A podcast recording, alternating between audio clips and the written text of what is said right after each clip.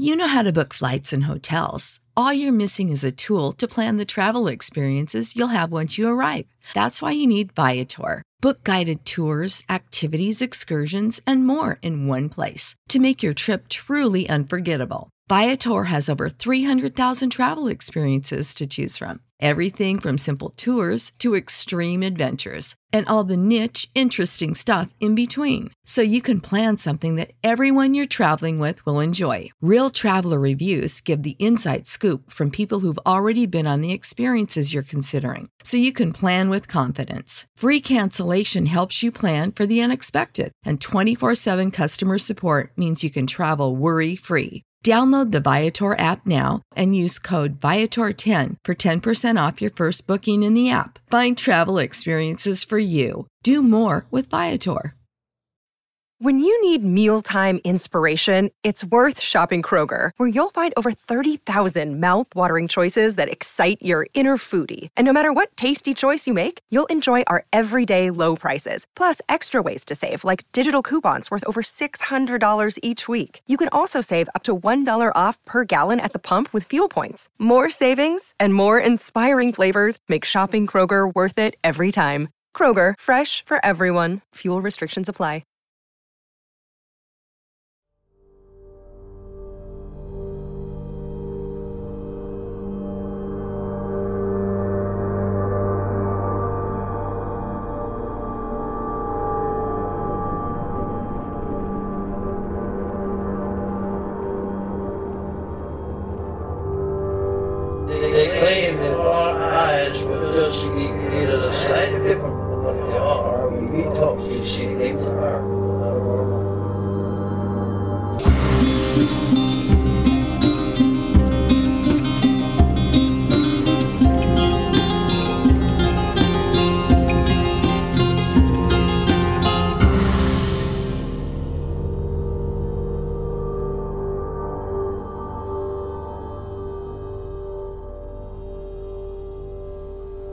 Strange Familiars.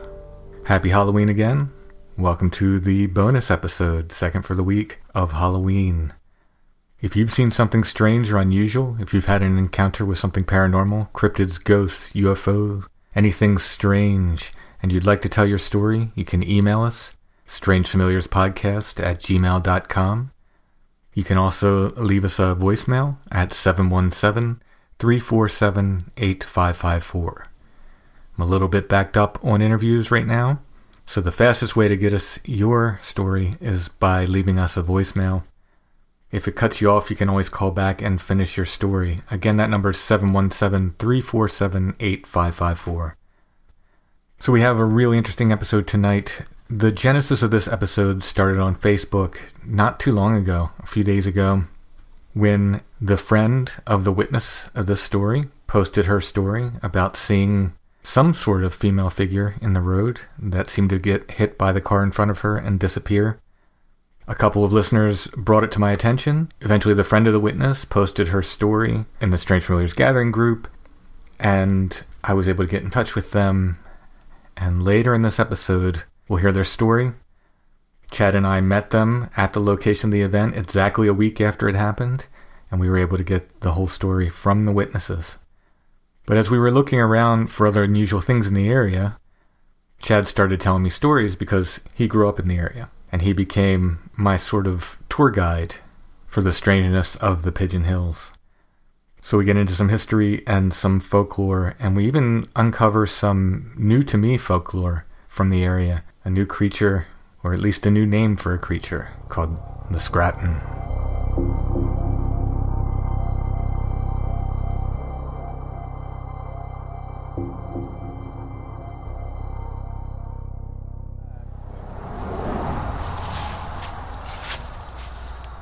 So where are we, Chad? We are in what's called the High Rock area of the Pigeon Hills. This is the highest point in these forested highlands, I guess you can call them. And uh, we're near a, um, a gate. When you drive by the Pigeon Hills, you see these high radio towers, and up this little winding path is where they are. And that's where the, like I said, the highest point geologically is. here in the Pigeon Hills. And that's known as High Rock. Yes, it's this area is known as High Rock because it it's called yeah because it's a high rock. Right, right. So- Now, what's the story that goes with this? You said it had another name. Yes. So supposedly, on the top up there is another rock that they called Pulpit Rock. I'm assuming that this story dates back to the late 1700s when this area was still had a, a was not really super populated, mm-hmm. and you had a large population of Native Americans still in the area. But the story goes that there was a, a minister or a priest who would preach to the Native Americans up there on Pulpit Rock, on top here, on the highest point in the Pigeon Hills. That's a cool story, though. Yeah, it is. I, now I don't know if this area had any religious significance uh, to the Native Americans. I know they never like had any settlements here. This was more of a hunting grounds type area. There's a lot of water that comes off, a lot of streams that have their beginnings here, and there's a lot of um, natural springs in the area also. So And like so many of the places we look at, a lot of iron, a lot of iron mines. absolutely, absolutely, a lot of a lot of heritage of iron mines. I've told you this Yeah. so- numerous times. It actually has a lot in common with Michelle because I've done some research. I found there was uh, numerous iron where they were mining iron. They actually did not do the the actual smelting here, so you didn't have the iron furnaces here. Other than the closest one would have been Mary Ann furnace, which is more over towards Hanover area. Right. So, so the Spring Forge. Spring Forge, which is the old name for Spring Grove, Yeah. Was actually where they would forge the pig iron into Oh, implements. Okay. okay. So it wasn't. They weren't. They would make, uh, like- They weren't taking the raw uh, iron ore. No, it was a forge area Okay. versus an actual furnace. The Gotcha. only the closest furnace was Marianne Marianne. furnace. Right. Um, Spring Spring Grove was originally known as Spring Forge Mm-hmm. until P.H. Glatfelter took over the iron area. What happened was basically the forge failed. There were two owners. The forge failed, and then they started a paper mill there instead. And eventually, Continues to this day. Absolutely. You know, another Glatfelter no longer owns it, but the paper mill's been running continuously for 154 years. That's pretty amazing. We actually have, um, I think I've told you this already, but it's actually a pretty cool little fact. We have a machine that we shut down. We just shut down like a year and a half ago that ran almost continuously from the late 1800s till, like I said, a year and a half ago. The original frame is still there. That's wild. And in its day, it was the biggest machine, paper machine. Glatfelter actually had to have shipbuilders from New Hampshire come down and build it because they were the only people that knew how to big build objects like that, other than railroad workers, mm-hmm. out of iron. Mm-hmm. It, this machine's still there, and you can see the scrolling. It's like this beautiful old scrolling. Yeah, The frame, make- the original frame is still there. even, even industrial equipment back in the day, they Was- made uh, artfully. Yeah, Yeah. yeah, it's beautiful. Actually, I have to- I'll get a picture of it and, and give it to you to show you. But So we're not far from a road, as you can hear, and there's some, some at least one dog that's not happy with us. Yeah, it's this. This is a, a populated area. I mean, there is unfortunately there used to be a park actually in this area, in the High Rock area. Uh, it was called Pigeon Hill Park. There's a monument that used to be there. I don't know what happened to the park. I guess vandals and all that, and eventually it just it became residential land. Sad, sadly, there's a mon. They moved the monument over to Codorus Park near Lake Marburg Oh, okay. and the monument says that you know you can in these pigeon hills you know which you can view over yonder in these pigeon hills there used to be you know thousands and thousands of passenger pigeons Oh, okay. and they would darken the sky but that is not why the pigeon hills are named the pigeon hills it's one theory okay. is because of the amount of passenger pigeons that lived in the area. The surveyor who did the original surveying of this area in what was known as Paradise Township, his last name was Pigeon. So that's probably why they were called the Pigeon Hills. Mm-hmm. Yeah. Back to the iron iron ore area. This the Pigeon Hills was logged heavily for charcoal for the forge Mm-hmm. because they still use charcoal in the forging process. there was a gentleman, a Dutchman, who came over, started it in the late 1700s. I forget his name.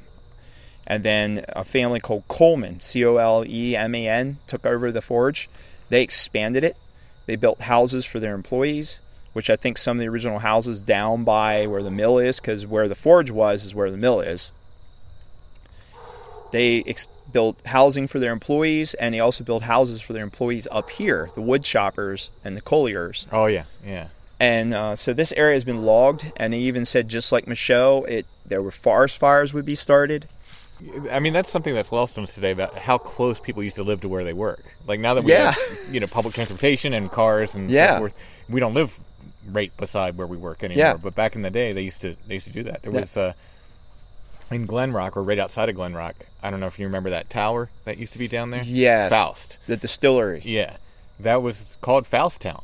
Right around there, there was a whole town just outside of Glen Rock, and that was they were just people who worked at the distillery. That's just where all the houses were. Yeah, So it's, it's a lot of ruins now, and uh, you know some of them, some of the houses are still there, but a lot, a lot of ruins and stuff. and, and and that's how it was in Spring Grove. I mean, you know, to this day, you know, just like it was with the forge, it's one industry that actually, you know, supplies for the uh, the whole town. Right. I think they did try some other ones. They did try to make dynamite or explosives somewhere. I don't know where.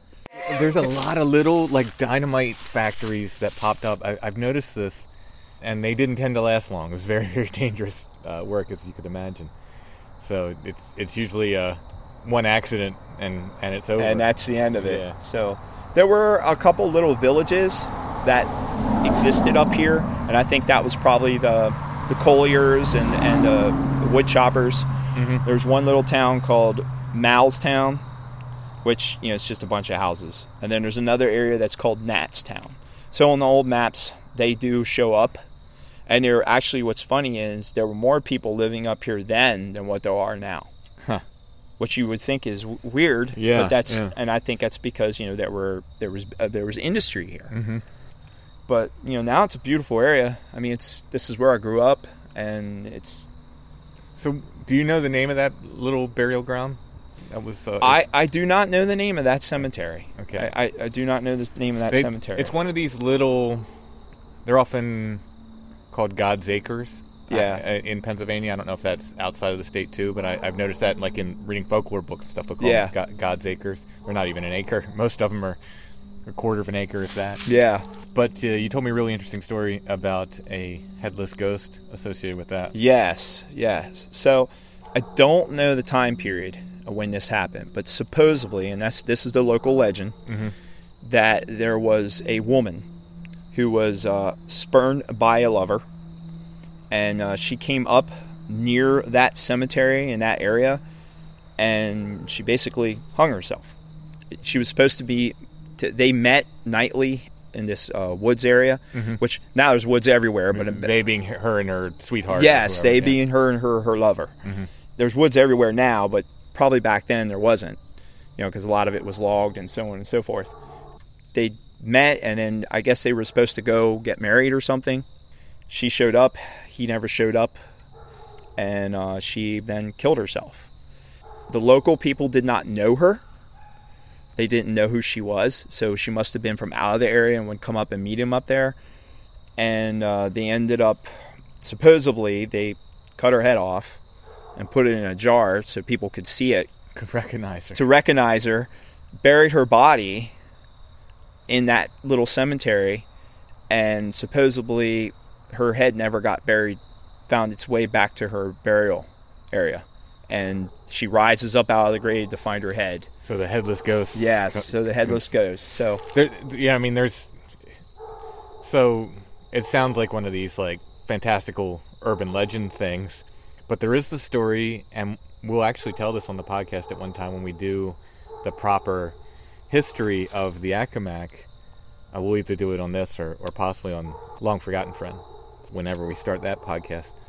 It's coming. We're working on it. It's just you know it's been been a busy time. for uh, it has been crazy for you and me. But in the newspaper, it talks about so there's a murder associated with the Accomac, and again, we'll get into all that. A, a young woman was murdered, and this is a true story. This Yeah. is, this is provable. And her murderer was put on trial first in York, and then they they uh, decided it was he was convicted too quickly, and they like for whatever reason he had another trial, so he was taken to Gettysburg Right. to have his trial. But they said her aunt showed up at that uh, at one of the trials, like outside. You know, this is very you know big news. Basically, this young beautiful girl got slain by this guy. You know, her aunt showed up with her heart in a jar that had that had the bullet hole, the hole in the heart, Wow. so she could show everybody. Like, this, so so this maybe her this heart. is a true thing. I mean, it sounds completely crazy, but like this was in the newspaper. This lady showed up with her Wow. heart in a jar. So, you know, curiosities like that did happen. Like pickled punks in the in the circus, that was a thing. Some of these, Yeah. these, you know, it- it's not a pretty name, but they were known as freaks. They died, and they just kept them, and they would put them in jars and formaldehyde and stuff, so they could still charge people to look at. So I'm assuming I'm assuming that this was either from the age before photography, mm-hmm. or you know just so you would have that, or you know she was just you know the people didn't have access to a photographer, Right. or you know I mean, if it's true, it seems, you know, more than likely it's an urban legend, but that's what I'm guessing. But I'm but just saying like the I said with story. these with these other stories of people putting things in jars, it's like I don't know, you know, maybe maybe there's an outside chance, maybe maybe it's true, but there are also headless ghost tales all over York. A lot of headless ghost stories, which is I find very interesting. I don't know if that's everywhere, but we do have definite, uh, you know, headless ghost stories uh, from Raymar's Hall, from Seven Valleys, which is you know what over the hill, not even that far from here. yeah, there are headless ghost stories from or Pleasureville. Where is that? Outside of York, heading towards Toad Road. Oh, I know what you're talking about. Yeah. Ple- Pleasureville, I think it is.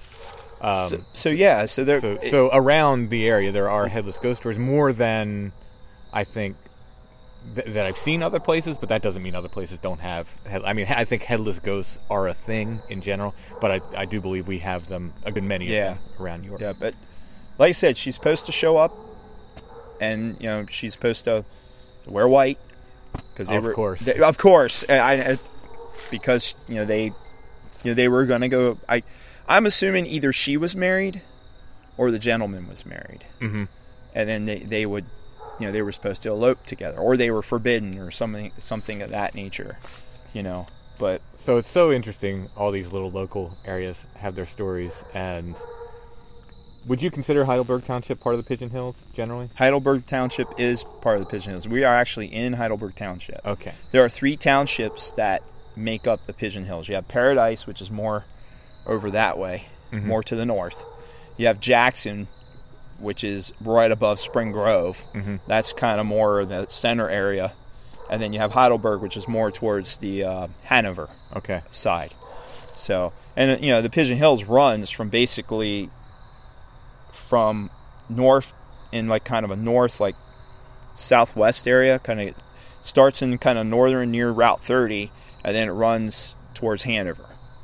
So, So I collected this story from Heidelberg, and it's from the 1800s, and they talk about it occurs on the Old Mennonite Road, and I'll read it for everybody. I've, I think I've read it on the podcast before, but it's a short story. It's worth reading again.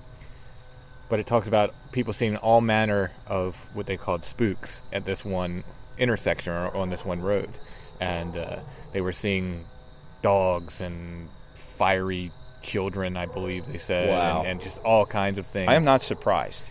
I've written the Historical Society in Hanover to see if they could tell me what the Mennonite Road was because it says it was, it Right. was. I believe they said it was at the intersection of the York Road, which has to be what 116 Right over there. But that was known as the Monocacy Road. was it? That was known as the Monocacy Road from the early 1700s on. Okay. Well, they would. They said from the York Road at the corner of that and uh, the intersection of that or the corner. I forget how it's phrased. And the Men, the old Mennonite Road, I believe. So, All right, so York Road would be, I'm assuming Route 30, possibly. okay. All and right. then um, Hanover Road is also like the Menges Mills Road that runs Mhm. in front of the old high school.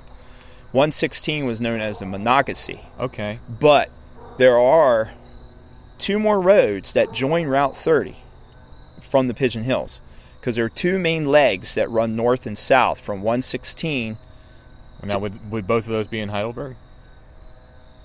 Because it's definitely said the Heidel- ends could be in Heidelberg. Yeah, it could be Moulstown Road. Moulstown Road that we were just on runs all the way from that intersection with that church, which is Heidelberg, Mm-hmm. all the way to Route 30. The other road is Lake Road, which runs basically from Spring Grove Right. to Route 30. Interesting. So if you're talking about Heidelberg Township, it probably would be my guess somewhere along Moulstown Road.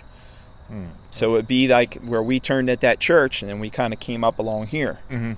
So we can run that whole yeah, length. let, us take a look at that. and there is there is a large population of Mennonites that live in this area. Yeah, that might be it.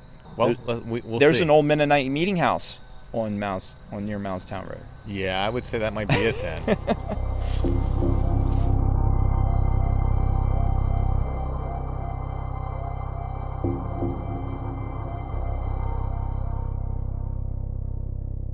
So this is the article I referenced in the previous segment. It comes from the York Daily, January 20th, 1875. Spook Story. It is reported that considerable excitement prevails in Heidelberg Township near Hanover in regard to spooks, and there are some startling rumors afloat of terrible ghostly visitations having been seen recently on the York Road close to the Mennonite Road. These weird visitants from the other world assume diverse forms and shapes, sometimes appearing in the form of a fiery man or child, and again in the shape of a large black dog. Many of the timid absolutely refuse to pass along the haunted spot after nightfall, and the boldest hearts quake and tremble with fear when obliged to pass the vicinity where the spooks do nightly congregate and hold their phantom revels.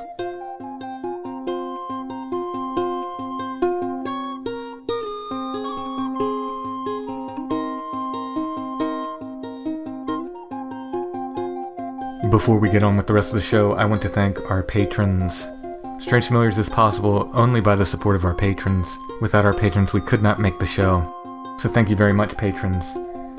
If you would like to help us continue to make Strange Familiars and get more content, you can become a patron at Patreon. That's patreon.com slash strangefamiliars. For just $3 a month, you get extra shows. We do at least one full extra show every month for patrons. We often do more. In October, we did two and gave some other bonus content besides. But we do guarantee that one full episode of Strange Familiars every month for our patrons. You can check out all the different levels of support at Patreon. Again, that's patreon.com slash strangefamiliars, where you can get things like t-shirts, copies of my books, original artwork, and more. There's all different kinds of levels of support there. Check it out at Patreon. If you do not like the idea of a monthly subscription like Patreon and you still like to help, there is a paypal.me link in the show notes at strangefamiliars.com, which you can use to make a PayPal donation, which is a great help as well. And something everybody can do that is also a help is to make sure to hit that like and subscribe button wherever you're listening, whatever podcatcher you use, whether it's iTunes, Stitcher, YouTube, wherever it is. Leave us those nice five star reviews. That helps get the podcast in front of new potential listeners. And you can always share the show on social media. Help get the word out. You know how to book flights and hotels. All you're missing is a tool to plan the travel experiences you'll have once you arrive. That's why you need Viator. Book guided tours, excursions, and more in one place. There are over 300,000 travel experiences to choose from, so you can find something for everyone. And Viator offers free cancellation and 24 7 customer support for worry free travel. Download the Viator app now and use code Viator10 for 10% off your first booking in the app. Find travel experiences for you. Do more with Viator. Support for this podcast and the following message come from Corient. Corient provides wealth management services centered around you. They focus on exceeding your expectations and simplifying your life. Corient has been helping high achievers just like you enjoy their lives more fully, preserve their wealth, and provide for the people, causes, and communities they care about. As one of the largest integrated fee only registered investment advisors in the U.S., Corient has deeply experienced teams in 23 strategic locations. Corient has extensive knowledge spanning the full spectrum of planning, investing, lending, and money management disciplines. Leverage Corient's exclusive network of experts to craft custom solutions designed to help you reach your financial goals, no matter how complex they may be. Real wealth requires real solutions. For more information, information, connect with a wealth advisor today at corient.com. That's C O R I E N T.com. Corient.com.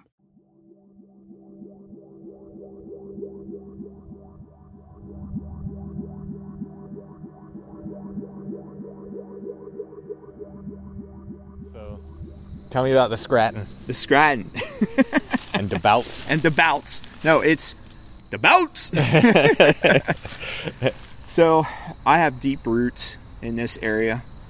Basically, my family has lived in the Pigeon Hills or in the sh- around the Pigeon Hills for five plus generations, and maybe even further. So, and that's on my mother's side, and uh, my dad's family actually lived here for a long time too, but not as long as my uh, mother's side had. And you know, they are very Pennsylvania Dutch. I mean, you don't get any more Pennsylvania Dutch than Lentz. And uh, my grandfather could speak Pennsylvania Dutch. I wish I would have learned it from him, looking back on what I know now.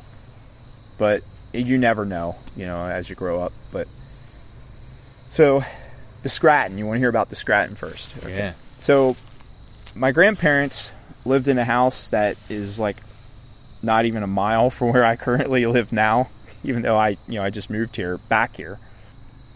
Their house was really small, and I used to always go up into the woods, you know, because they lived at the kind of at the foot of not at the foot of a hill, but on a hillside, and I would go up into the woods and I would just roam for miles and miles and miles and miles to the point where, like, if my mother was um, visiting and had dropped me off, my mom would just leave and then they would take me home. So they were used to me being gone. And they knew I knew the woods and I was comfortable up there. My great grandmother was visiting one time.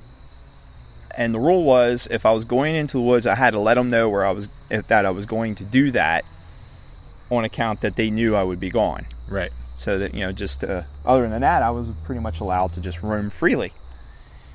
So I went in there, and their house was very small. Basically, two rooms and like not even like it was like a story and a half. Kitchen was the biggest room, so everybody would gather in the kitchen.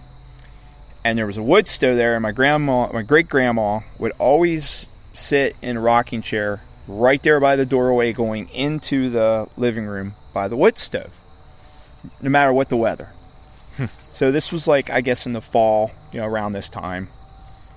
And uh, I walked in there, and my grandfather was sitting at the table, and my grandmother was either cooking or doing dishes. It was one of the two. And I was 11, maybe 12. My mom was sitting at the table also, and my great grandmother was, like I said, in the rocking chair. So I said, Grandma, Grandpa, Mom, I'm going up into the woods. I said, "I- I'm going to go up and play. Well, my great grandmother had this look on her face, and I remember this because of what happened. My great grandmother looked and she goes, she looked very concerned, is basically the best way to describe it. She didn't look happy about the idea, and she goes, she goes, Russ, and that was the name of my grandfather. That was his middle name, actually. Russ, you can't let him go up there alone. You, you can't go up there. And he kind of looked at her and he said, He'll be fine. He does it all the time. She goes, Well, you shouldn't let him do that. She goes, The Scranton will get him. That's how she said it. She said, The Scranton. Now, I don't know if that was like the Scranton or Or the German der. the der or D or what, but you know the way she said it, you know she slurred it. She's like, "The Scranton will get him,"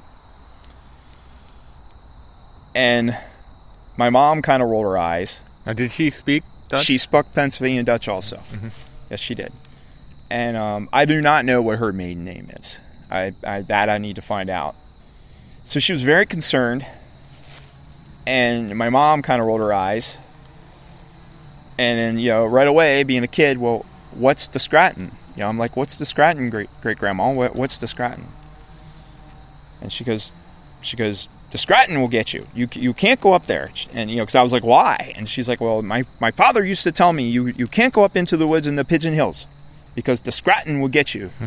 you know, and, and basically, the story goes that she said then was that if you go up into the Pigeon Hills by yourself into the woods, and you're there, you might not come back.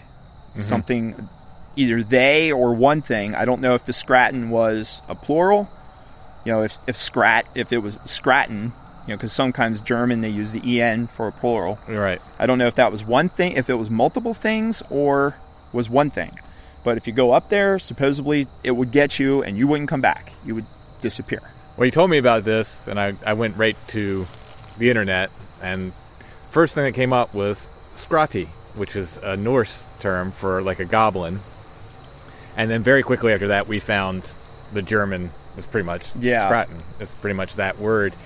It refers to what they say, like a like a hairy goblin kind of thing. Yeah, small. I think you said what moss folk. The moss people is one name for them. Uh, you know, this general idea of these creatures that live in the woods. They, they supposedly wore moss clothing and were were hairy and and small, I guess. So Yeah, I mean, well, some of yeah, the, the, Some the- were, some weren't. Yeah, but uh, we assume, you know, that uh, that they were small. In any case, I mean, there's no. It's not even a question. That's the word. I mean, that was the word that was used in Germany. That it came over in some way. yeah, No, the the only question is, is it the same thing they were referring to in Germany, or is it something else here that they named that named they that. assigned that name? Yeah, Right. and it, it's it's crazy. I mean, because I remember this because I was when we had when you when I heard about the incident that we're gonna go talk to the, the ladies tonight about, and I was just like, well, I wonder. You know, I remember I remembered some of the old um, legends, and I called my mom and asked her if she remembered anything, and then I remembered this memory and the. And I'm like, oh my God, the, the, the Scratten. And I asked my mom, I said, well, what were the Discratten? You know, because, you know, my great grandma must have told her too. Mhm. And because my mother and my aunt grew up here. And she said um, they were they were little. That's all my mom would say. Mm. They were little, whatever that meant. And uh, I remember this very vividly, this memory, because my grandmother was never good enough for my grandfather and my great grandmother's eyes. and they were both feisty women, short, feisty women. And my gr- my grandmother turned around and she said to my great grandmother, "If he wants to go in the woods, he can do it. He's fine. He does it all the time. He knows these woods. He will be fine. He can do it. This is our house." And my great grandmother literally got up, and she was very, you know, she wasn't like a big, huge woman. Got up out of the out of the the rocking chair and she's like, "You can't let him go by himself. You can't." You know, I mean, she was literally worried about my safety. So, I wish I would have asked her what happened. So I don't know if something happened to her. Mm-hmm. her she said her father told her about it, or something happened to him. But she was adamant. Yeah, that's the thing. These stories, I mean, I'm so happy because I love these folkloric names for these things. Well, and- this actually gave me, you know, I, I some, you know, what these are. I, I didn't know. and- we got another one yet too. and, and to find like these new folkloric names that, that you know I've never heard that reference in any local folklore, but it completely jives with the German. Yeah. you know, I mean, it, it's it's certainly a thing. Uh, there was even one form of it that they they said was one of these nightmare creatures, which I was telling you would have been like the trotterhead that's in the, Uh-huh. long lost friend. It would have been, been equivalent to that. So that was a not the Scratten, but it was a form of that. It was like uh, I, I forget. They said it was the diminutive form of that. It was one of these kinds of nightmare creatures. So it's very very interesting. Super super excited It- to have another like you know folkloric creature or another blew name. it blew my blew me away because it was just family folklore. Right, And right. then you know I gave you the I said, well, Tim would know if anybody would know. I told my wife that, and then I gave you the name, and then you just like found all this stuff, and I'm like, oh my god, you know, because I never thought to look. Well, it's it's, So- a, it's amazing, and we're working on the bouts. The bouts. so the bouts, you know, I got to tell you the bouts, and my son will even tell you about the bouts. So my grandfather. Oh, by the way, at the end of the story, what eventually happened is the reason I remembered the Scratten was my great grandmother and my grandmother got in an argument. So my grandfather finally stood up and said, "Enough." He said, I'm going outside anyways. I'll yell for him every half hour and he'll answer me. and then we got outside and I said, Do I really have to do that, Grandpa? He's like, Well, just do it once. It'll make everybody happy. We'll be fine. so that, you know, that's that was that's why I remember that because it was such a row. I mean, it, re- it was really, they these two women were going at it over me wanting to go outside and play in the woods. So, anyways, the bouts. So, Grandpa used to always tell us This is the same grandfather. it's the same grandfather. Yep. Yeah, so I must have two cryptids or whatever in my family. My grandfather, and this was my mom's father, would always say, and this was to me and my cousins, and even up to my kids. You know, and he just passed away like probably a year ago. It'll be two years in February. I'm, I miss him very much, and I wish I would have asked him, but he'd be always like, "The boats is going to get you," and that's how he would said it. You know, the bouts, and he'd always stress the bouts. You know, go up there. You know, be careful of the of the bouts. And I don't know if that was had to do with the Scratten or what, Right. but you know, and, and I remember when I was talking on the phone this week with my mom, and I said the bouts, and I said it just like that, the bouts. Chase goes, "Oh, I know about that. He used to tell me that too." so I never thought of anything of it, but Yeah, Yeah. Now that, that one we're we're having to play with a little bit more. Jerry had a good idea. He's better than than I am with Pennsylvania Dutch for sure. And uh, I asked him. I said, "No, you know, phonetically, it sounds like the bouts." Now, which is B D E or D A B. Yeah, and once again, or- is it the bouts or is it a corrupted dare D DOS? Exactly. But I, you know, I told him, I said, you know, I can't find anything on it. Do you have any ideas? And he had a great idea that maybe the B is sort of an anglicized German V, and it would have been anglicized version of a German V. In other Right. words, and he said, you know, a word for the woods would have been devolt, de, devolt, yes. devolt it would have pronoun- been pronounced that way. I mean, it's uh, you know the the German W rather is pronounced like a V, but over time did it get sort of anglicized to a B, a B Yeah. sound, which which has happened with with other local words. It's, it's not a a thing that didn't happen. Right. So, would it uh, could that have referred to something that lived in the woods? I mean, that's our best guess right now. Maybe if anybody's listening and you have ideas, let us know. Yeah, please. we- I would like to know. yeah, we're trying to crack that one. Yeah, and I think you had also said maybe something about a will o' the wisp or something of that I did. nature. I did find one reference in Grimm, and I had so many windows open on my browser that it was under a uh, heading for light. So you know, Grimm collected all kinds of folklore from Germany, Yeah. And then I lost it, and I can't seem to find it again. Oh, no. But I did. So it's possible also that it could it could reference some sort of light in the woods, Which too. which goes into we might as well just roll right into that legend. which was The lights. So you had said before this place was known for Oh, I've, I've UFOs? yeah, I've gotten. Uh, in fact, when I was writing my first book, I was trying to document everything. There were actually so many UFO reports from the Pigeon Hills that I just chose one because I didn't feel I was towards the end of the book, and I just like I can't write every one of these down. Right. So I just picked like the best one or the most recent Yeah. one and used that one. But yeah, there's quite a lot of UFO encounters Uh-huh. up here. That stuff. There's so. also a legend, and I've actually found this on the internet. Down the road from here is a man-made lake that was made for the paper mill mm-hmm. called Lake Bahajico, and there used to be a hollow there.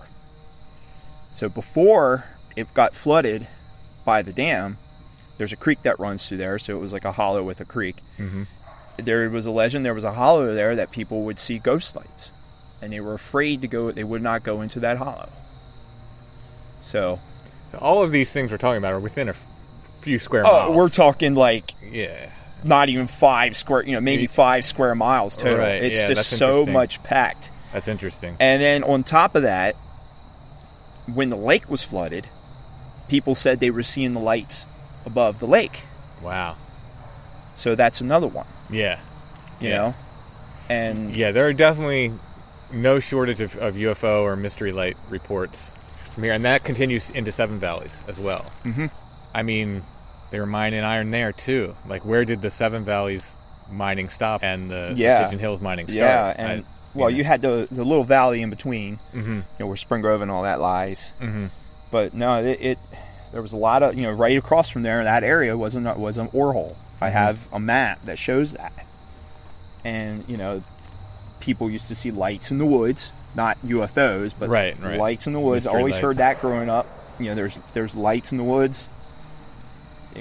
It gets spooky up here at times at night. Yeah. And not that I'm afraid of it, but just saying. No, Yeah.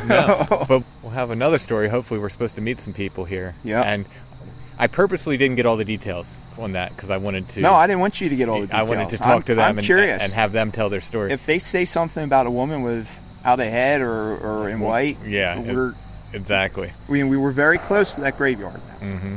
We were very close. So, so So- so we'll see, but that again happened within right within the same area we're talking Yeah. about, and this happened one week ago. We're literally Yeah, going to be there one week after she saw whatever she saw. actually, it was two people. I think two people that saw it. Oh yeah, two different cars. yeah, it was two different cars Yeah. stopped. So it wasn't just like two people in one vehicle. No, it was no, two yeah. people that saw it. Yeah, it might even be more than two people saw it. It was just definitely two vehicles. Two vehicles stopped and had a conversation about it. And all and all this is within two three miles of one another. You Mhm. know where where my grandparents were, where I grew up. You know that's all within two three miles. took you to that intersection. It took us what three minutes to get there, right? Yeah. if even that. And everything's close. I mean, yeah. So yeah, we literally passed your grandparents' house or your grandparents' old house, where you would have been talking about the Yeah. Scratten, right? That's yeah, where you that's had that exactly where it happened. Yeah. As on the way to go to this intersection Yep. where these people saw what they saw. And then and then the cemetery that we had found, or that I showed you, the old abandoned cemetery is like right up there from there too. yeah, yeah. So and then the road is called Iron Ridge Road, hmm where they ironed, where they mined iron on the ridge. All right. Do you want to do the lost time and the the weird? Uh, Oh yeah, yeah. I, I just completely forgot about that. Yeah, Okay. yeah. You have this we have an, two more Is stories. Two more stories. Okay, so I, because you, you've told me these things together, I kind of forged them into one story. Yeah, I've told you this and, and, and the Grove. numerous times. but they're two separate stories. They happen at two different times. Yeah, so Okay.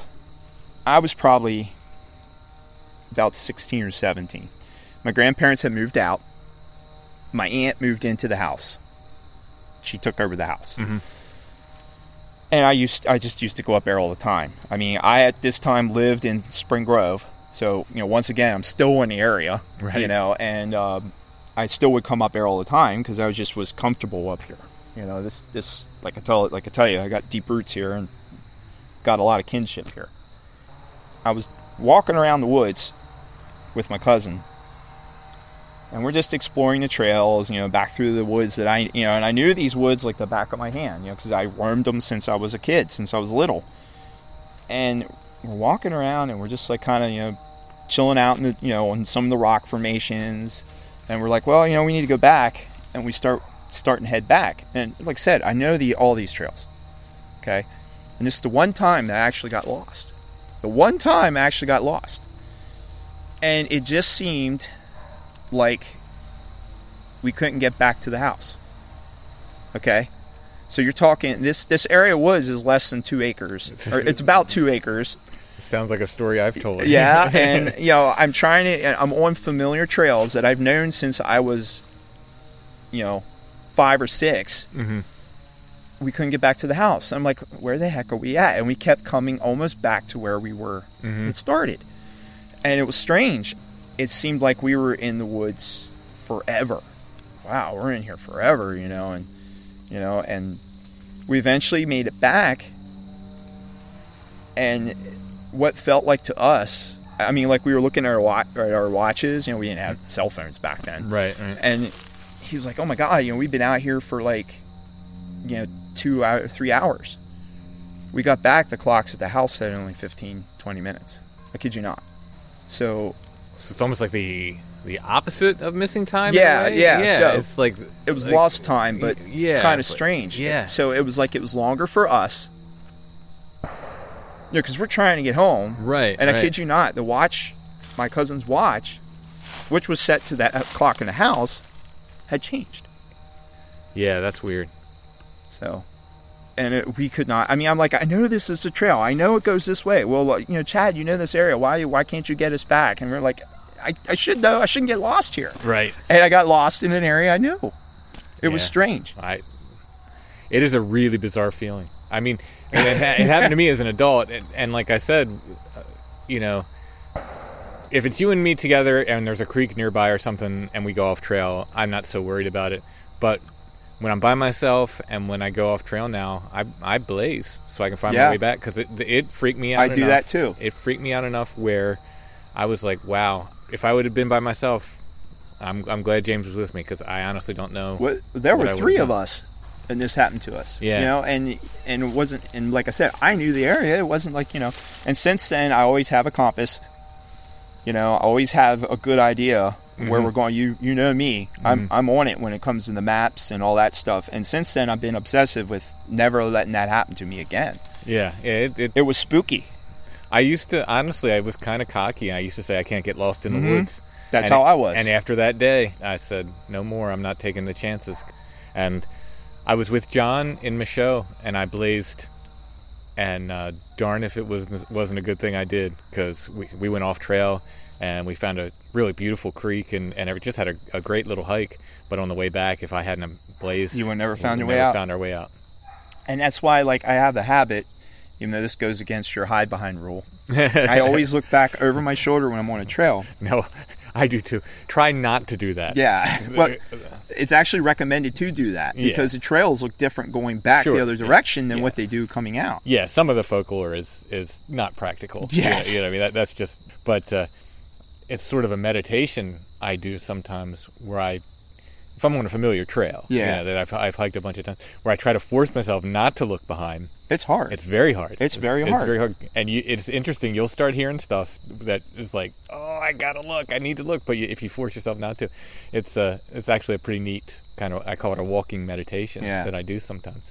It's interesting. It- it's just and, and like I said, it was it was insane because it was, shouldn't have never happened. Mm-hmm. We were within two acres of woods, if not even. It was about two acres, and the area that we were hanging in, and um, I mean, I drove you around there. It's not that huge, Right. and we got lost, and I couldn't get us out, and it was nuts. It was just like we kept ended up back in the same rock formation. It was crazy, and you know that never happened. So, and it took longer for us than it did when we got back, and then the watch was skewed. Yeah, that's weird. That's a really, really weird part. So, What about this grove of trees? uh, the was grove this, was this in the same area? This was again? in the. This is within close to the same area. Mm-hmm. Okay, so that was in like the fall is when we had to. This all happened within the same year. Oh wow. Okay, so this was like I was like 16, 17. I was driving. Mhm. That happened in the fall with the the whole missing time thing. So then we were exploring one time, and it was around the around Christmas time. It was like uh around the winter solstice time. Whether that means anything, I don't know. But I just remember that's when it was. Mm-hmm. It does. But go and it was deathly, deathly cold out.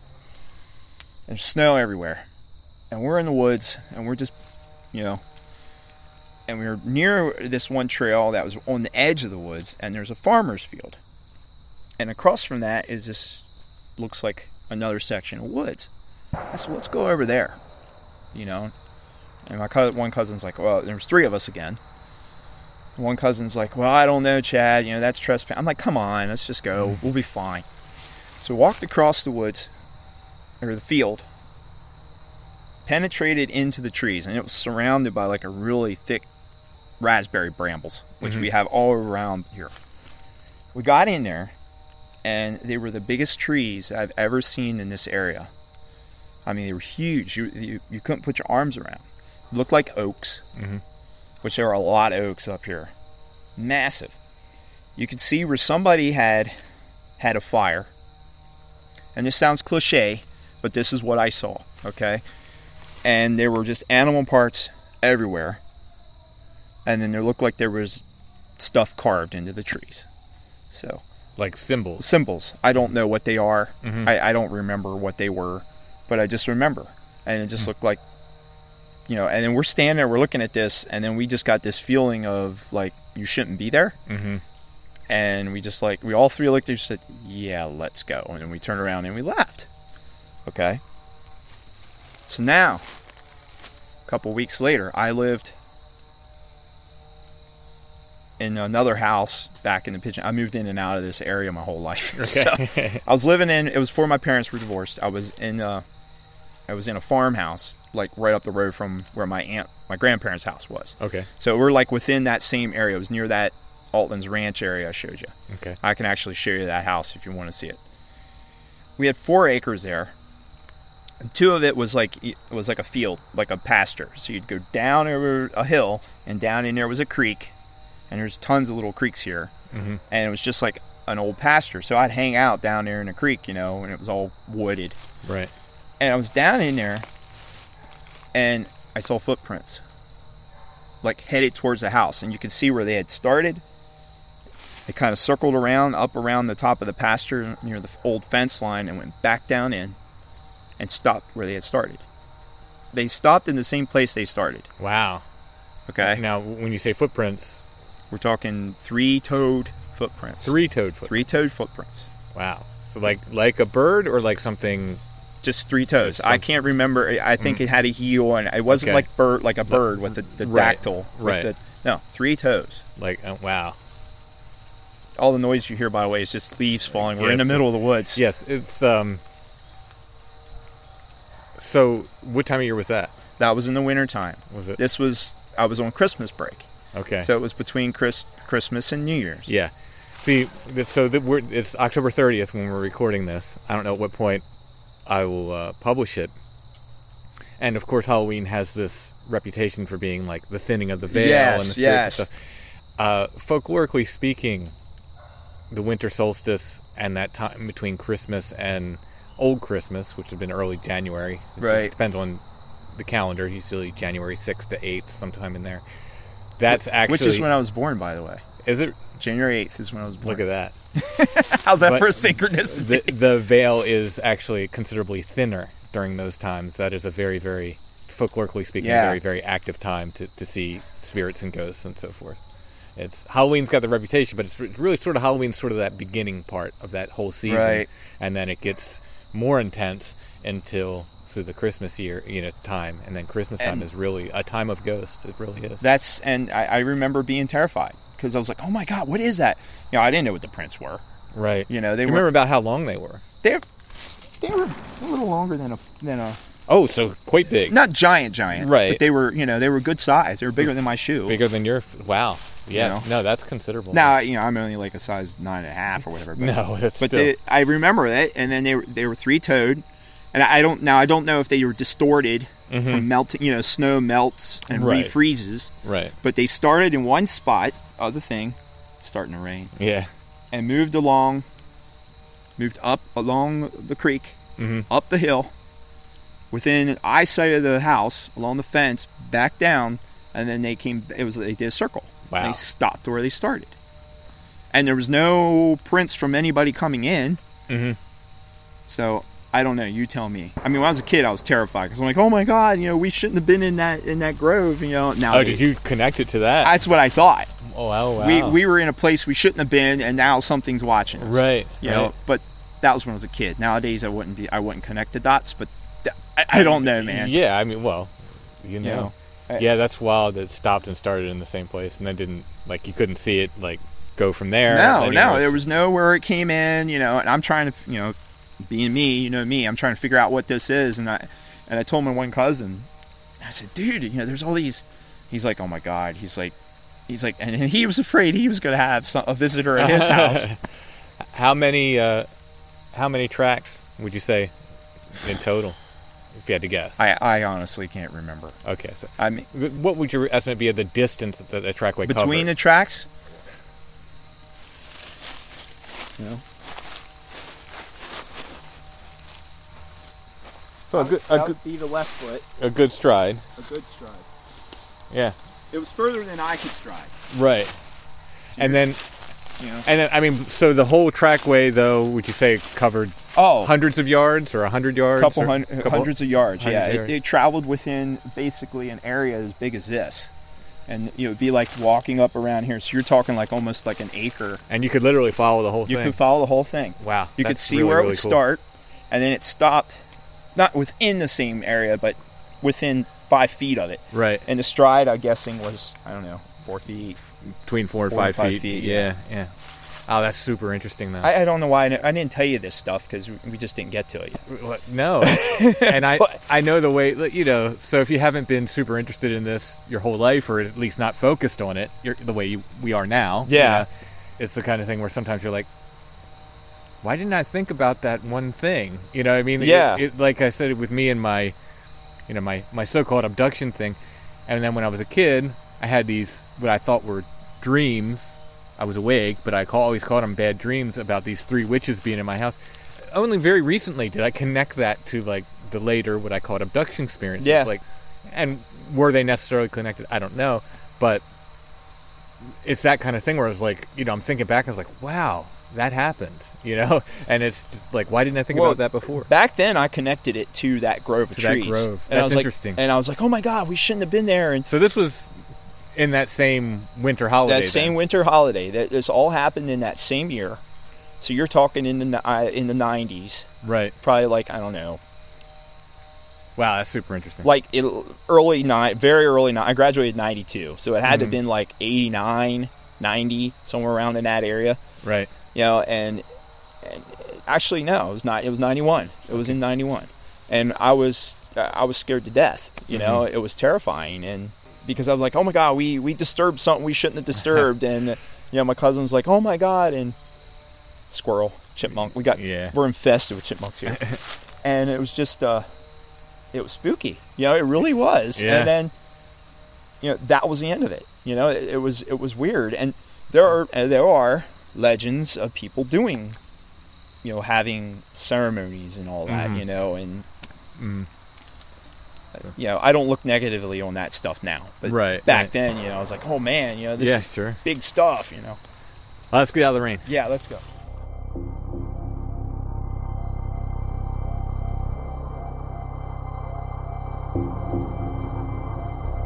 So I was doing some looking around for old articles in the newspaper, and one really struck me in regards to Chad's story of finding that grove of trees and bones and the strange symbols carved on the tree.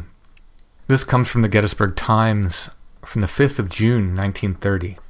Investigate grave in Pigeon Hills. Ghosts active. Country folk tell York County authorities. Spooks are again abroad in the Pigeon Hills, and reports of spells and incantations make the residents of that section of York County shudder with dread and consternation.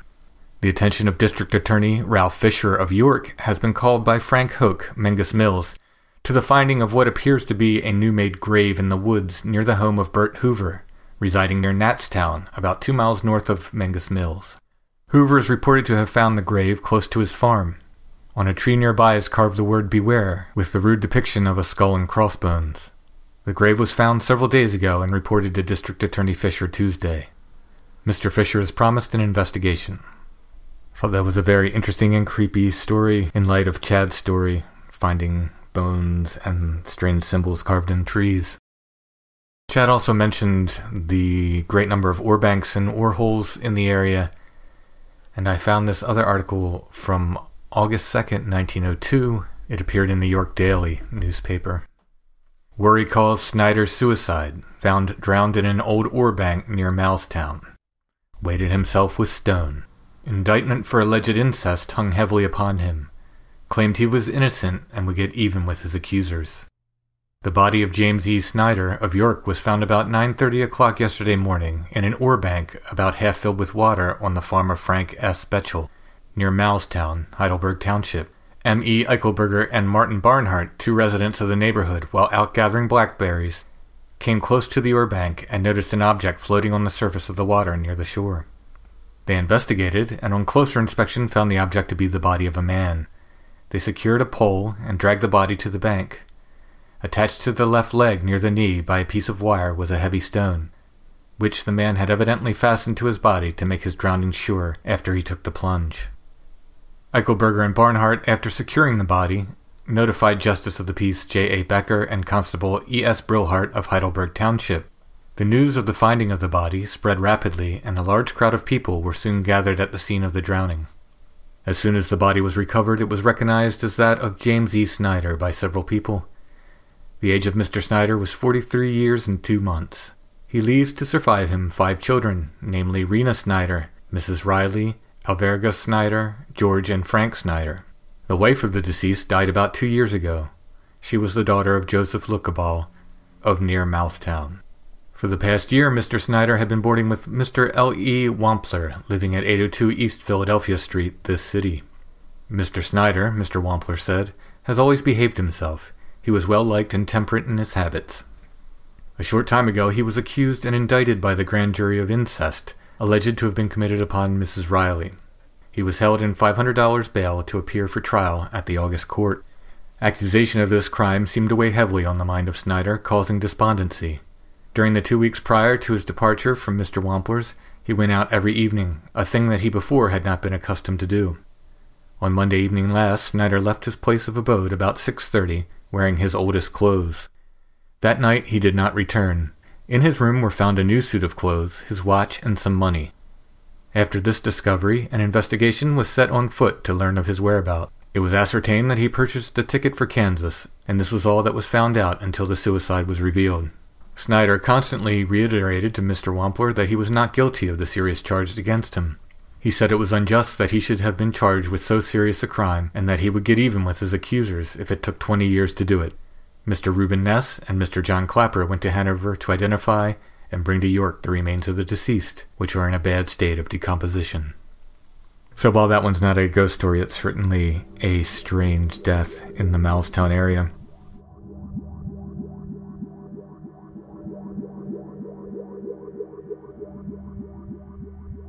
Now we get to the meeting with our witnesses, one of whom saw this figure.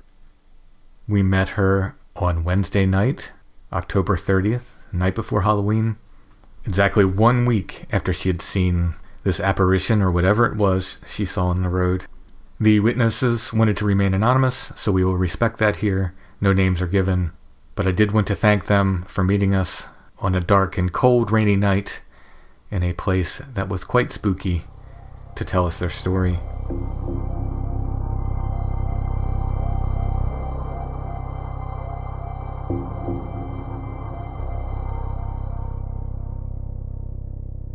It was clear out. Actually, it was a really nice night. So where Well- was it exactly? Okay. I was coming the direction of that car. Mm-hmm. You see how the road slants up, kind of like at a hill, up through Yes. here. Yeah. Okay, I drive an SUV, so my car sat above the the man in front of the, who was in front of me. Okay. It it sat above his car, if that makes sense. Yeah, You know, yeah. so I could see.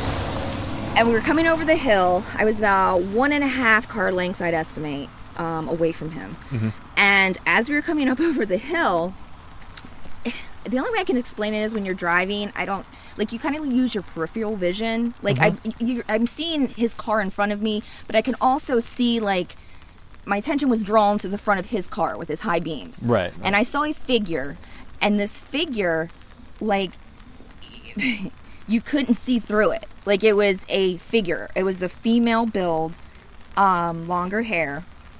He slammed on his brakes, stopped. I, you know, stopped as well behind him. Okay.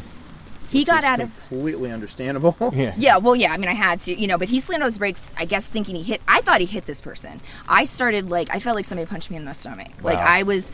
I thought, oh my gosh, I just witnessed somebody being hit, and he got out of his car, and I watched him like walk around his car several times. He walked over. Um, because it was like right here. It was like right, like in right here after that thing. He walked over in that field. He looked over those trees. He was like going all over. I didn't get out of my car because I was just kind of freaked out. Sure, I think yeah. in shock. Yeah. I I opened my car window, though um, halfway, maybe a little less than halfway, and um, I pulled my car up and looked. And at that point, he walked up to my car and he said, "Did you see?" And I said, "Yes." And he said, "What the f- is that?" Was our conversation? Right. Right. He he went around his car some more. I pulled up my car even more. I nothing. There was nothing there. So at that point, we just kind of looked. He came back, and we really didn't say much to each other. And I didn't think to get like his information or anything because it's just I was baffled. Right. You know. Yeah. Well, there wasn't. Yeah, so I'm we assuming both- there wasn't damage to his car. Or No. I I didn't see Right, anything. right. He didn't say. anything. So we both got in our cars. We drove up, and he turned right at the stop sign and I turned left and that was it.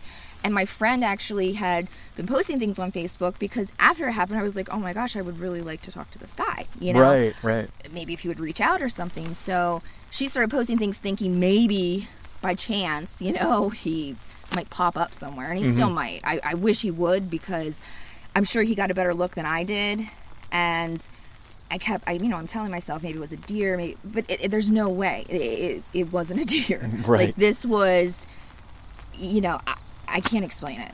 I really can't. Now, was it within the area of the trees here? Yeah, it was. I could. I mean, I know for a fact because the there's a driveway up here. Right. To, well, it would have been to my left. And oh, I'm sorry. Oh, you're fine. And right after we passed the driveway, it was probably right through here. Okay. And like this, yeah. And you were heading down Iron Ridge I was towards Pigeon way. Hill. Yes. Okay. Yes. Okay. So it was like right in here, coming over this. It's like a slight hill, I guess. I don't, you know, yeah, like it's a it little kind of. rise. And yeah, it just we were going the speed limit. Like it was a nice, clear night. Um, he, sorry, I'm getting like nervous. No, no, you're you're perfectly fine. Um, yeah, like I, this is the first. I I would not So even drive you- around. So it was one week ago. Exactly, right? Exactly. Yeah, exactly. Yeah. And was it about this time? Yeah, Okay. It was. Yeah. Uh, I'm gonna say approximately like seven forty-eight, seven fifty. Oh. because I was supposed to be at her house at eight. and it only it only takes like well, Yeah. I mean, it only takes about five minutes to get to my house from yeah, maybe less. And I probably showed up at your house about exactly at eight. you showed have so- read it around eight o'clock. And you yeah. and you said you could see through this figure. No, I couldn't. Oh, oh, That's you that was not a crazy. No, I now I did not. I mean, I cannot sit here and tell, you know, say that I saw this image perfectly because I did not. Like No, it happened fast. it right? happened so fast, and in my mind, like I can't say, oh, the you know, it had like a white shirt or you know, blue pants. I just know it was female build, female figure. I know it had long hair, and I couldn't see through it. Like his headlights hit this whatever it was like form. head on because i even thought afterwards like maybe it was a projection or something but like there's no way it could have been a projection and i don't really know I actually happened to reach. I think it might even be this guy right here. Uh-huh. He lives right here. I found one of the neighbors right in this area, and I asked him. I said, "There wouldn't happen to be any like teenagers or anybody Like throwing like a a prank. projection or prank." He goes, "Everyone here has elementary kids." And honestly, you don't do that in this area yeah Exactly. That's because what I you will was get shot at. well and I, I like those Yeah, too like the headlights would have kind of like Yeah, if it was a Cancel like a it. hologram or something, it's Yeah, they're gonna hit it in a different way. he had his high Yeah. beams on I'm surprised. I had my low, You but- didn't see like anything because even now with us standing here with no no car lights, there's a lot of light. You know, Yeah. we're we're on like a misty, rainy night, Yeah. and you could still see a good bit. So with true. it being clear, you you know, well yeah and like i said it was it was when his headlight like i, I can't explain it i mean anyone who's it like just lit it up. It lit did, It, it, did, and anyone who's like seen a deer or something on the road, you know, like you can see them, like even though the car, in, there's a car in front of you, Yeah. like it sticks out, like you're, it's, you know, you catch your eye catches it, like oh, you know, And then you said also you couldn't tell whether it had a dress on. no, or I, any- I or any can't tell color. specifics. You I just know saw longer figure. hair. I know longer hair. I know long. I know. Well, when I say longer, my hands it's like, like here. Shoulder length. Yeah. yeah, like longer hair. I know female build because You said it was dark hair, right?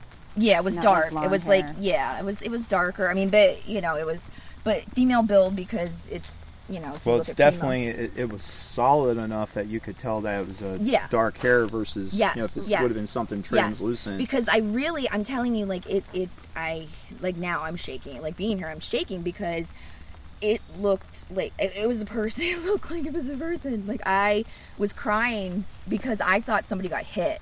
Like I seriously thought I was. Yeah, wit- you were expecting to see a body. I was expecting to see a body, and it messes with your head when you're like, Oh, yeah. you really think somebody's got hit, and then all of a sudden it's like, wait, there's nothing there. Especially if he was uh, breaking that aggressively. Yeah, yeah. So he had. It's not like he slowed down. I mean, he slammed on the brakes. yeah, brakes. like he was. And obviously it wasn't a deer or something like that because he wouldn't have said what the f. Right. Yeah. yes. Like, yeah, I mean, I, like I said, I can't lie and say, oh yeah, we had this conversation about how we saw this woman. No, we were both, I think, just in shock at that point. Right. Like our conversation was very brief and very like what because the thing is too, it's very dark out here, even on a clear. Like it, you're out in the middle of nowhere, so it's like it's not really when something like that happens. You're not really going to be like, hey, so let's exchange phone numbers and where do you No, live? no, Right, You know, you're yeah. kind of like, let's Yeah. get out of here. Yeah, sure. What just happened? Were you alone in, in your car? I was alone in my car. Yes. yeah, Yes. so that's even creepier. And he was also right, which is why I did. He was too. Yes. yeah, yeah. Um, so you're That's why I didn't get out of my car. No, Right. you it did the right thing. I was creeped out. yeah. Um, but I pulled up. I pulled up because I kept. I wanted to see like because in my mind I was like somebody got hit. Somebody got hit. But nobody was there. Did nobody you got hit. Did you happen to see what kind of car he had or I color? yes, it was a darker car. It was. I want. It was like a sedan, like a four door. I want to say like kind of like a a Toyota Corolla, Older or newer? probably newer. Okay. Like a newer Corolla. Now I can't say for sure it was a Corolla, but I'm just saying like the make. it's that the- design. yeah, yeah. And what color was it? Um, it, it was like a darker color. I would say like a gray. okay. Reason I'm asking you because if I see a Corolla, I might just. You know, it was, it And I was a drive gray these roads color. all the time, the obviously. man, I know the Yeah. man was probably like his height. I don't know how Okay. to tell you, but he was like your height. He was probably in his fifties. He had glasses, Okay. um, shorter hair. He wasn't overweight, but had kind of a belly. He had a, a golf shirt on. It kind of looked like maybe he just got off work or something. Had like more of a casual, you know, Yeah. dress pants. I mean, I remember all of that. Like, but Yeah, so he wasn't like some young guy. He was some no, older dude. no, it looked like he was just kind of coming home from work or something. Okay. I was, I, Um, reason I'm asking because I'm just want you know. Yeah, and he turned You right. normally don't come up here and drive that way unless you're going Right, home right, or something right. like that. Yeah, but especially at turned that hour on a Mm-hmm. Wednesday. And I know he turned because I turned left, so it was kind of like we kind of, you know, went our separate ways. But, Okay. but yeah, so that was it. Wow.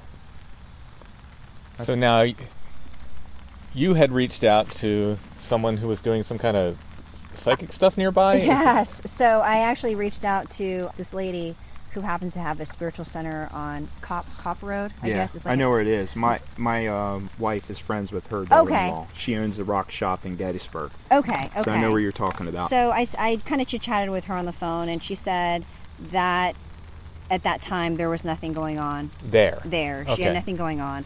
She says, um, you know, she's a seer, and you know, welcome to my world. I see ghosts or spirits or whatever you want to call them all the time.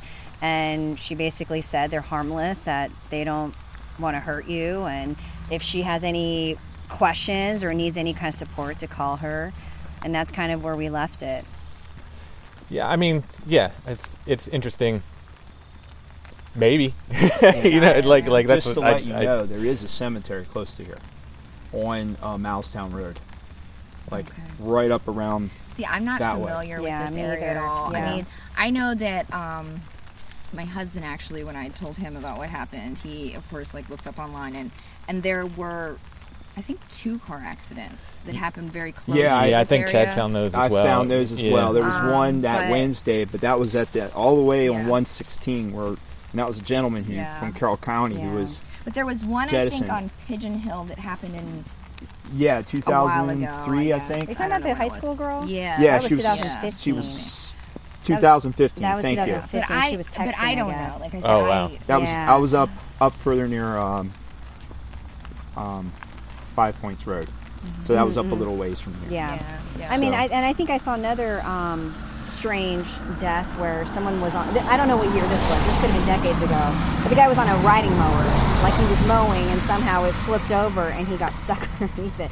And it was around here too. So there's Oh, yeah, I been remember that. more than a few strange, strange, you know, strange things. Not not like a texting. I can see. There's that a lot happening, of there are legends here and up here that I know because I've grown up here. Mm-hmm. Yeah, do we know what township this is specifically? This, Yeah, well- I looked at the maps, and this is almost kind of like a weird spot where it's like, Oh, you mentioned that. Yeah, yeah, one a one few townships you're on meet. Paradise there, you're on Jackson here, and Heidelberg's there. Oh, okay. wow. So this is kind of like where we're standing is like almost like Hmm. Jackson. Mm-hmm. So it's it's like a weird spot intersection. Yeah, because my house is well, I my house and my property is both Jackson and Paradise. Yeah, yeah. So you're near the, the line. Yeah, Yeah. yeah. I'm not from. I have no idea. I'm not from here, so Yeah. I can know where certain points are, but not. See, I just I just know that she's had I did have a spiritual experience. experience years, Years ago. ago, like and 10 years so ago. I But it just wasn't I a find it interesting that it happened again. I didn't know, see it. Right. Like what I was telling her is, it was more like hearing. You know what I mean? We we heard myself and three other people heard something um, in my house that I had lived in at the time. Long story short, it came down to it was a beam, a barn beam, a really awesome barn beam that I had gotten for my mantle.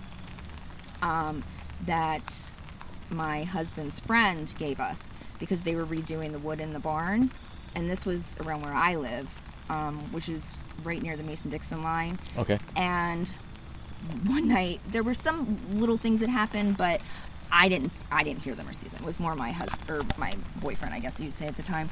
But um, one night there were four of us in my basement, and we heard a like footsteps running across my house up or like upstairs, and we were like, okay, what's going on? So we went up. There was nothing there. Uh, basically, long story short, the barn beam that I was given was the main beam of the old barn that has been there since like the slave days.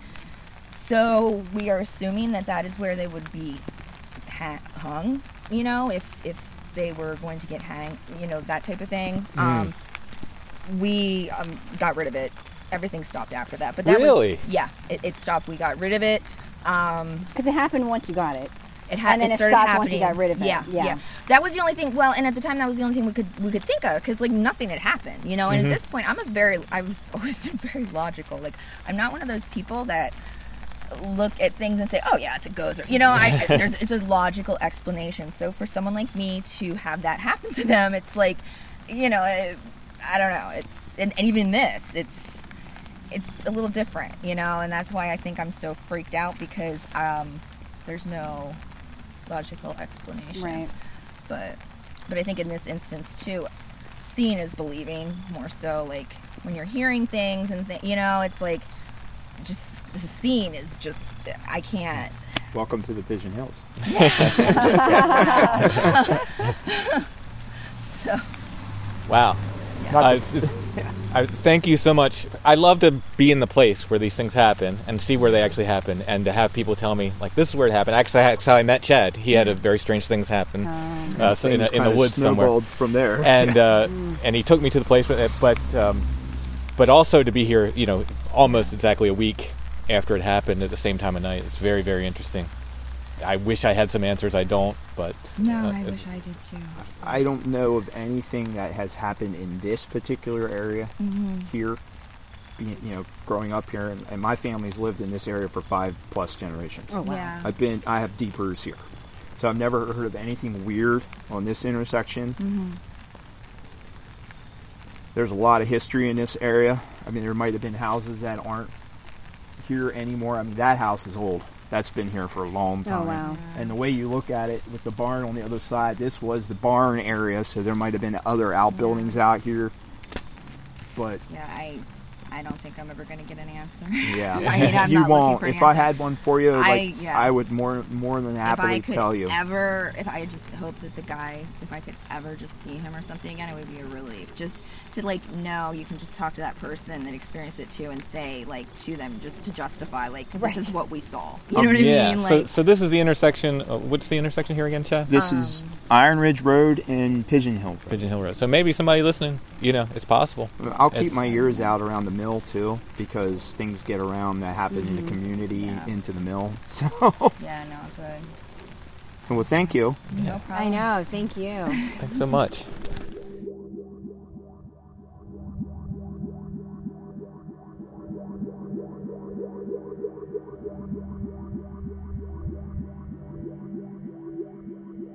The car accident that one of the witnesses mentioned in the previous segment about the teenager, she was a 17 year old girl.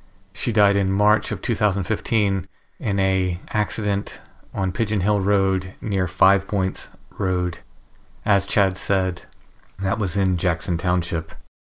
So that is our first dip into the history and folklore of the Pigeon Hills area of York County.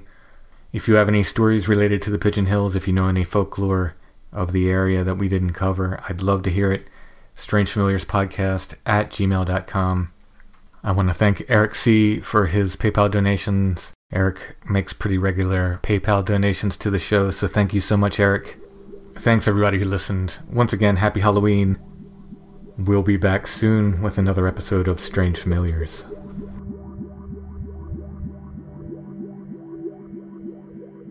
Strange Familiars is a production of Dark Holler Arts, music, books, art, podcasts, and more.